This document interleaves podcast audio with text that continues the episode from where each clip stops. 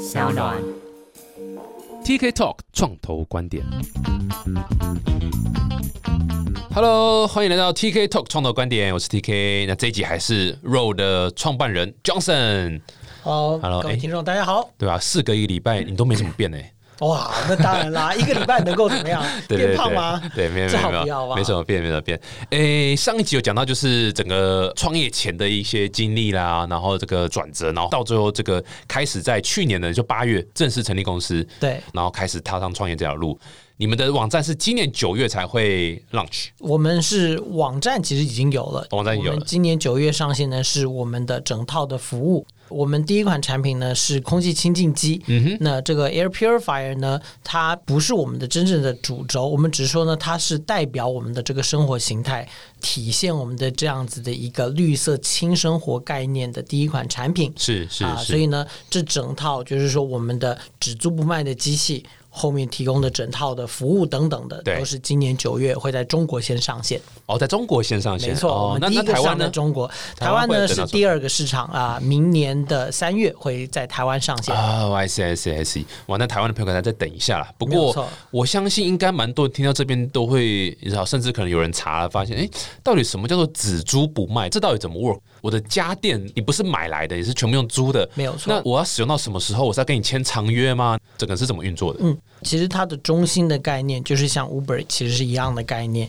以服务代替拥有。其实你家里不是真正的需要一台空气清净机，你真正需要的是干净的空气。你只是需要有人能够，或者有机器，或者有任何的厂商能够把家里产生的室内的污染过滤走，然后呢，给你清新干净，就让你觉得舒畅的空气。基本上你需要的是这个，所以我们提供的呢是说，机器其实呢就是放在你家，就跟你买的一样，除了说机器的拥有权不是你的。机器呢，你也不用签一个订约多少个月，一定要跟我租。其实我们为了要让我们的这个产品，我们提供的服务很轻，因为我们讲我们是轻生活嘛，消费者呢是可以选择在任何的时候把这个机器呢退租的。当然啦，中间还是有一些些许的限制，我们就不用讲到那么细节了。可是简单的说呢，就是我们希望给不同的生活形态的消费者都能够让他感受到说呢，他不用再为家里的家电而担心了。那第一款呢，就是不用为家里的空气而担心了，你就可以花非常少的时间力气来管理这个东西。我们呢会帮你处理好后面一切的事情。嗯，对，这就是我刚想再继续问一下，就是说，从使用者角度来看，为什么我要选择租的而不是买的？嗯，如果我用租的话，会有哪些好处？对是价格吗？还是说像你刚刚讲管理啦，或是对不对？类似这种东西？是，所以呢，我们的主轴在我们的整个 marketing 上，我们提倡三个主轴，一个呢是只租不卖的概念。那当然，只租不卖呢本身后面要解释的东西太多了，我们就不去特别多讲。第二个呢是绿色环保，第三个呢是轻生活。那我这边呢就要稍微解释一下，为什么只租不卖跟绿色环保搭上钩。我刚刚也说了嘛，我的循环经济呢是整个 business 的主轴。那只租不卖的概念呢，跟循环经济为什么两个相辅相成呢？是因为现在的世界是一个我们叫 planned obsolescence 的世界，产品设计出来就让它快点坏掉，嗯，快点坏掉你才会买新的，对这就是很多大的科技大厂、家电大厂等等赚钱的方式。对让 Apple 嘛？我没有说，对绝对不涉，那个绝对不涉及任何这个 任何公司的人身攻击。Zara 嘛，什么快时尚，对不对？呃反正呢，你说的都 我不可能反驳你说的，对不对？反正呢，就是说现在的很多的产品都是照着这样的理念而设计的。他们呢就变成说，让里面的比如说零组件，就用比较便宜的零组件，这样子呢就容易坏，嗯容易坏呢你就会买新的。其实呢，这跟快时尚、快消、快生活其实都是一系列的概念的。对，那可是我就是特别看不过去这一点，因为我就说了，我们地球的资源是有限的。当我们一直在挖掘更多的资源，使用它，然后把它抛弃到填埋场、抛弃到焚化炉，其实呢，我们的资源是一直在被无止境的消耗的。我们更应该是思考说，怎么样让我们的产品，让我们的资源能够重复的使用。所以呢，我就把绿色环保。循环经济跟只租不卖结合了起来。我的产品全部都是设计成呢模组化、可升级，而且呢设计让它可持久。跟我们这 planned up solution 设计让它呢相对来讲容易坏掉的是反过来的理念。别人为什么要这样做？是因为呢他要卖，他要换 revenue。我们呢，因为我们用租的，我们的 incentive 就是倒过来了。我就希望说，那我的产品使用年限越长越好，我的产品越慢坏掉越好，这样子我花来维修的钱就越少。我现在开始的是一个新的一个生活形态，新的理念，提倡另外一种不同的生活的方式。一方面绿色，一方面又轻的生活方式，这个是我真正在提倡的。我希望呢，透过一个不同的产品设计思维，结合一个新的商业模式。我们能够把这样子一个你可以说绿色轻生活的概念散布到全球。因为我刚听到个关键字模组化，所以你们会做的这些家电或者产品也好，都是你们自己全部重新设计的吗？是的，全部重新设计，可是不是完全自己设计的。我们呢有跟我们合作的 ODM 工厂，还有一个工业设计的团队一起来合作打造我们的第一款产品。那这个产品呢，我们就是有一个东西叫 Feature List，就是每一个用料。也好，用什么样的零件也好，等等的，都是这个团队大家一起商量，然后呢，我最后拍板的。也就是说呢，我们每一个零件、每一个巧思、每一块你看到的东西，它都是经过循环经济概念去推敲打造而成的，让我们的产品呢能够达到我刚刚讲的模组化、可升级，而且呢是一个持久性的设计的一个概念。你的可升级的概念是怎样？是说我今天空间清净机好了，这个空间。清净机里面的软体会跟着一直这样，对，我们迭代这样升级，主要就是软体的 OTA 的升级。那你就想说，跟现在 Tesla Three 是很像的。Tesla Three 是没有仪表板的，它全部的升级呢，就是它把硬体都做好了，升级就可以从软体这边一直的升级。我们也是一样的概念。另外一个概念呢是说，其实你看一个空气清净机里面大的泵只有它的外壳。它的风骨组，也就是它的风扇马达跟它的风道，它的滤网跟 PC 板，大概就几个东西。那我们就把这几个东西呢做的非常的，你可以说独立化。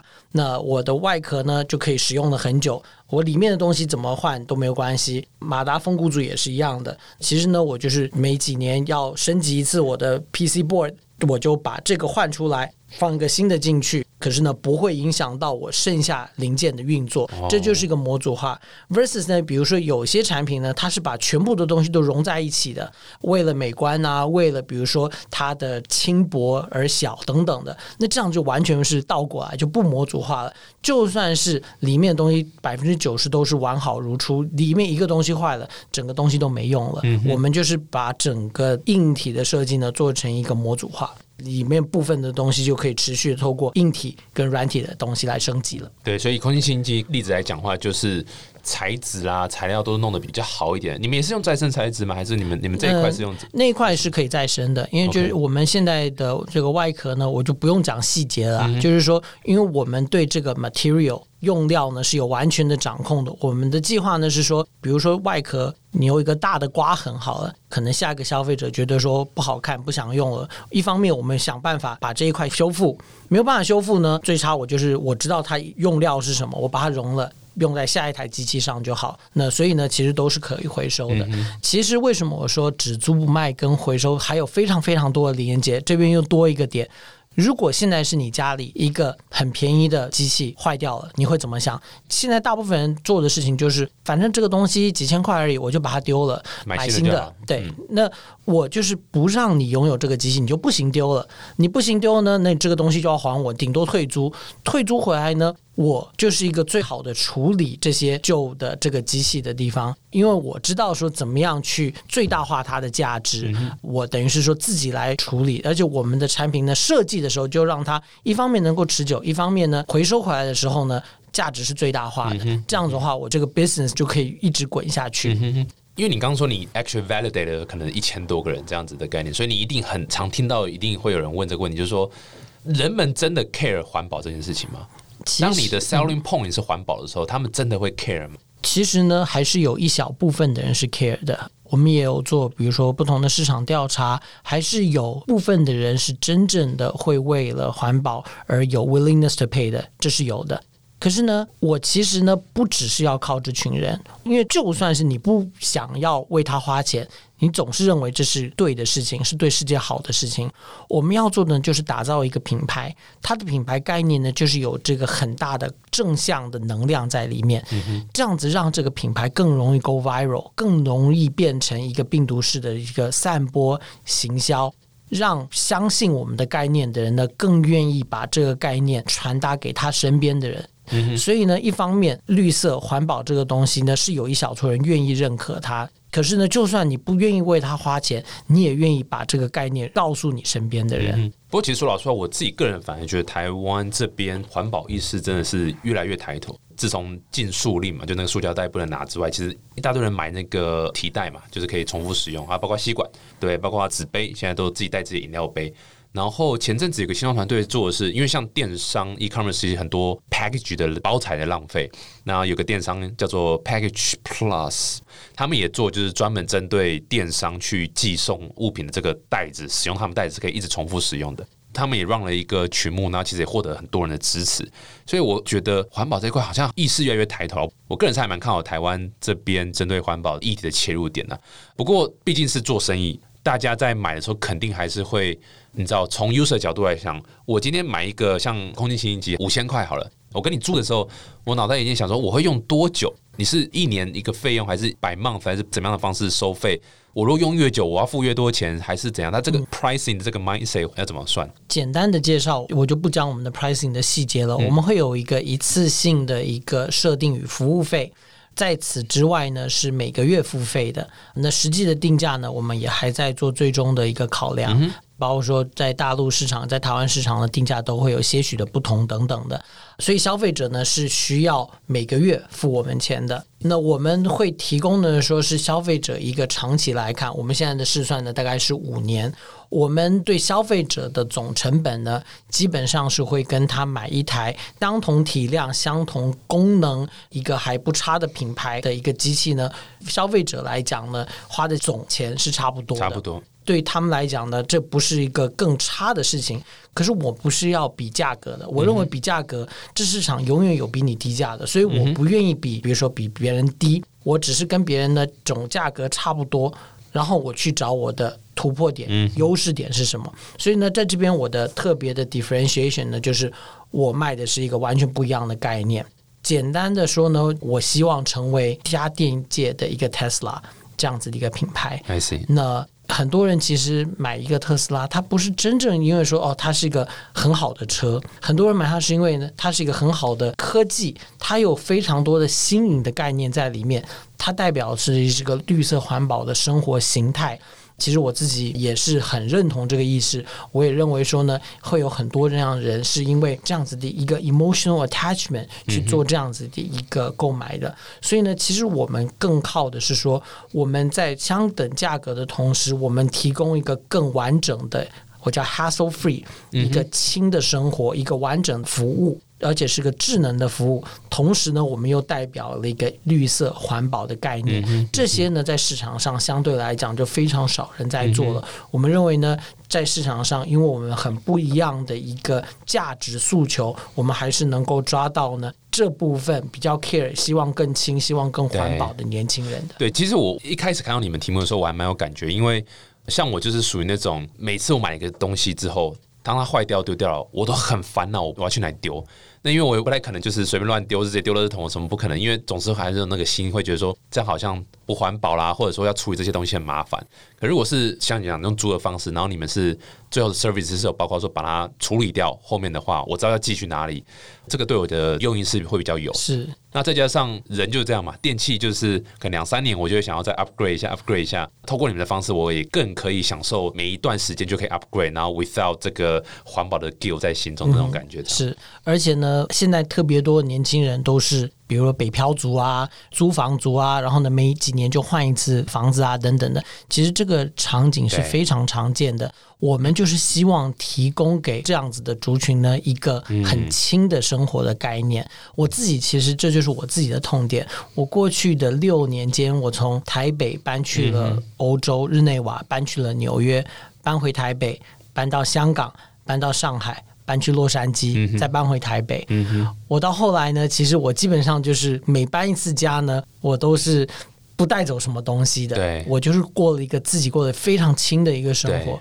然后我发现说，其实这跟断舍离，我也不是真的有意义的断舍离，就是相对来讲，我就觉得好像我只需要。一点的服务，我就可以过活，不用买一大堆东西的。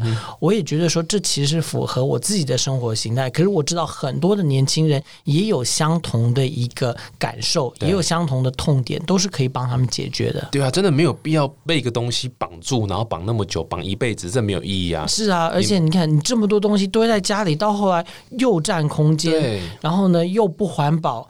浪费资源，而且你可能还要花的钱更多。到时候呢，你还要一个一个处理，很麻烦的。对，没错，真的是一直在家里占空间，然后又要被绑一辈子，很痛苦。所以你们这个出租老婆这个服务已经已经多久了？哦，没有，是我是有在听你的这个那个问题的，我有仔细听哦，没有出租老婆，哦，没有出租老婆，OK，对对对，没有，只是觉得哎，刚刚那个理论好像蛮适合 apply 在老婆身上。呃，这个不赞同啊，不赞同啊，对对对。没有，我是考你啦。我很爱我老婆。是是是，就是你看年轻人哪一个人现在家里，你敢说抽屉里没有旧的手机，家里没有不再用的电器，基本上一定都有。对啊，其实这是非常不环保的一件事情，然后也是很浪费。其实如果有在看 Netflix 上面很多纪录片，其实都在讲这个所谓三 C 乐色。都到第三世界，或是你知道中国那种很穷的省那边，童工在那边捡着里面剩下的金属再来卖，那个都造成非常非常多污染，那是很可怕的。所以这个的确是蛮好的一个概念呢。刚刚我提到一个点是产品的 differentiation 的部分嘛，对不对？那其中一个就是你刚刚讲的 IOT 的部分，就是说有点像智能化的概念这一块，你们的规划是怎么样？怎么样的一个智能化？智能化首先呢，我们是一个全智能的家电，所以呢是完全联网的。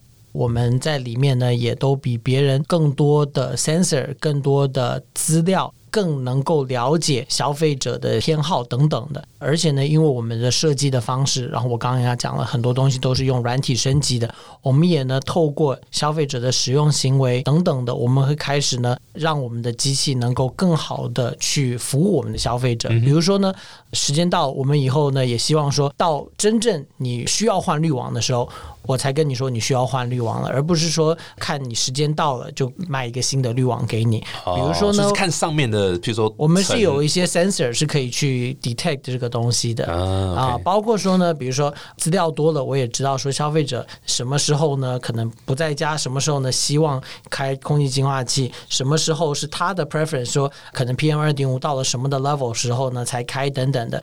智能家电呢就有这个好处，它是可以做 machine learning 的，它是可以根据消费者的习惯、行为偏好，然后呢做一定的设定，然后呢这边未来就有很多的这种软。体升级的空间都是可以符合消费者需求的，蛮酷的。所以你越讲，我越想尝试看看。可是为什么先选中国啊？因为之前我在中国的资源影响了中国这整个电竞的族群的年轻的消费者，我对那边呢那么大的市场，我觉得说我希望是能够在那边掀起这个流行。可是我也是希望。打造一个全球级的品牌，而且呢，我的总部是设在台湾。我一直希望说呢，是我们这个全球级的品牌是能够影响全球的年轻人，开始一个新的一个浪潮的。所以呢，我觉得中国对我来说呢，是个现在第一个市场，也是现在最重要的市场。可是你可以说，我的目标绝对不只是中国，而是全世界。嗯，理解理解。因为中国在我们台湾创业家的角度来看，就是一个很可怕的一个市场，就是狼才虎。虎豹那边什么都有，然后经商的方式啦，或者是文化啦，其实都蛮不一样的。然后很多台湾团队过去 try 过中国市场。最后大部分都还是铩羽而归，所以还蛮佩服。不过因为你在中国，你刚说五年多对不对？我打滚很久了。其实我提说我麦肯锡的时候有休了一年半的五星假嘛。那时候呢，其实就是在北京大学念了一个博士啊。然后我后来麦肯锡很多的 project 也都是在中国。我在做英雄联盟的时候呢，我五年也都是在做中国的事情。虽然呢一开始被在香港，后来呢搬去了洛杉矶，可是一直都是比较细的在管中国方面的业务。所以呢，对中国那边呢也算是比较了解。也知道说呢，那边的市场的潜力，还有呢，怎么样去抓到这个市场？嗯，蛮期待。那每个生意开始，对不对？万丈高楼平地起，一定都还要先有一个资本呐，才可以开始的。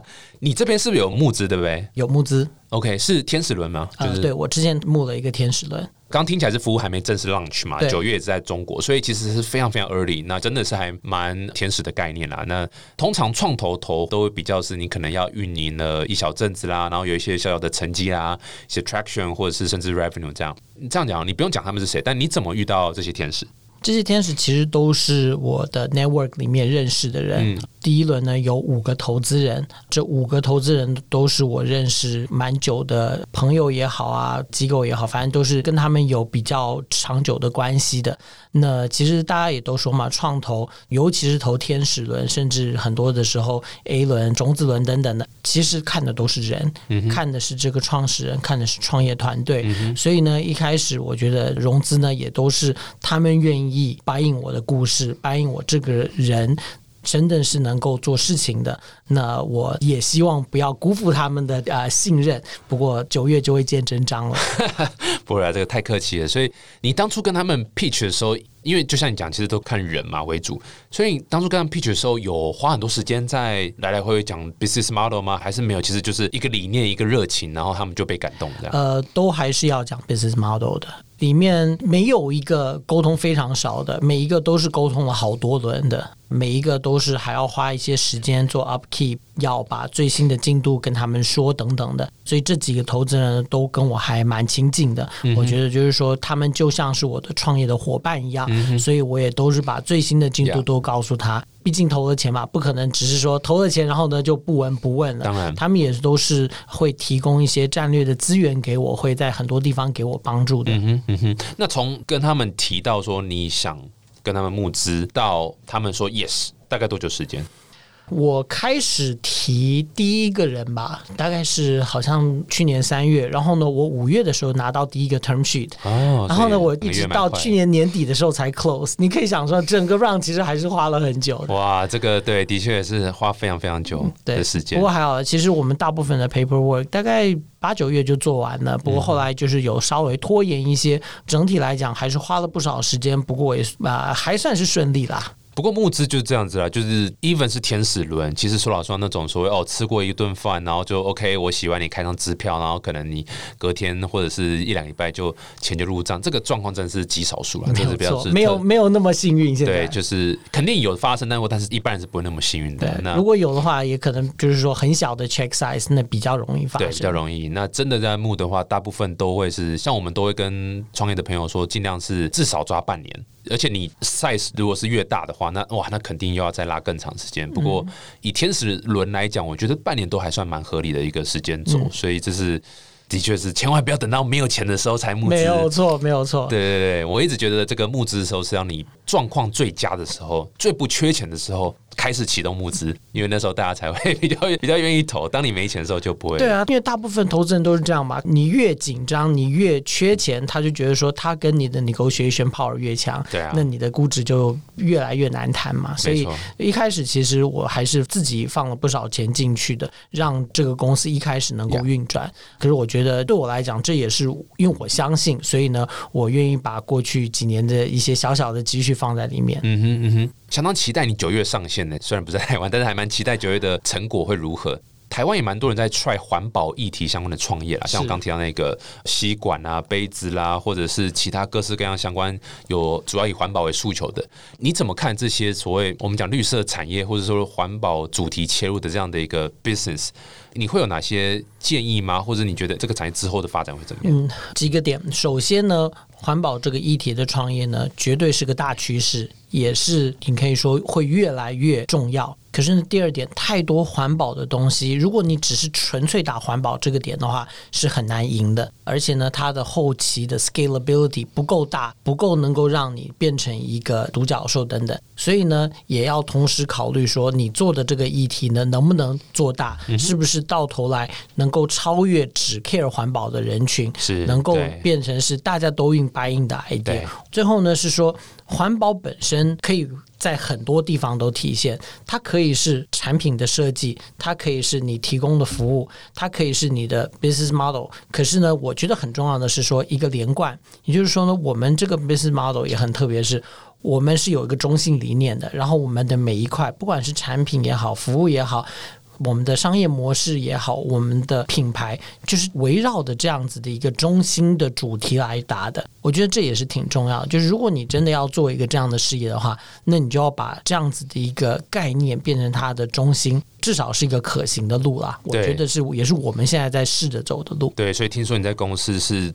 一定是用自己的筷子，然后都不用吸管，然后口罩戴十四天都不换那种。没有没有没有，口罩戴十四天不换有点不卫生吧？没有没有，就是上面都细菌也不管。呃，没有，该用的东西还是会用啊。不过像我们公司就是算是比较环保，我们出去如果买便当的话。不是每一次啊，不过常常是我们自己带我们的这个餐盒出去，都不会要餐具。然后我在公司呢，如果有一次喝瓶装水，还被我的团队念说：“哇，你怎么可以这么不环保？大逆不道！你的人设要崩塌了。”对呀，喝个瓶装水，喝个瓶装水有那么真的有这么糟糕吗？没有啊，就是说，呃。整体来讲啊，大家还是很注重这件事情的。嗯嗯嗯，好酷哦！对啊，我觉得我们要当一个概念的创新者，那我们自己就要活这样子的生活，你才有说服力的。嗯哼，所以对啊，我自己是特别的身体力行，就像我刚刚说的，我也就是个轻生活。当初从上海搬出去的时候。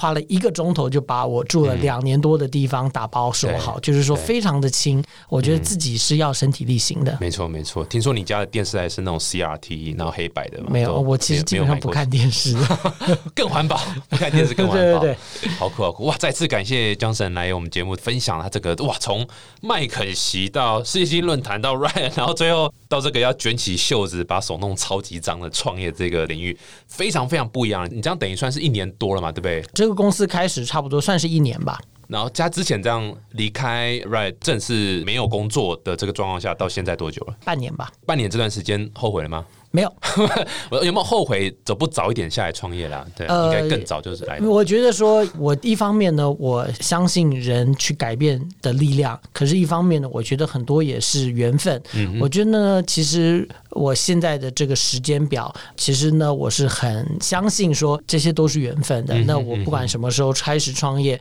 什么时候离开我这个英雄联盟等等的，我觉得呢，一切都是最好的安排。很棒，很棒哇！这个今天我们这个心灵鸡汤的课程就到这边，突然变得超级励志，对啊！再次感谢江上，非常期待九月上线大成功，然后早点推到台湾啊，我们可以来玩一下。非常希望，希望台湾的这个消费者能够支持这样子一个绿色轻生活环保。的概念，我们一起用我们的手来改变这个世界。没错，再次感谢 RO 的乐活家具创办人 Johnson，谢谢你，谢谢，下次见，拜拜。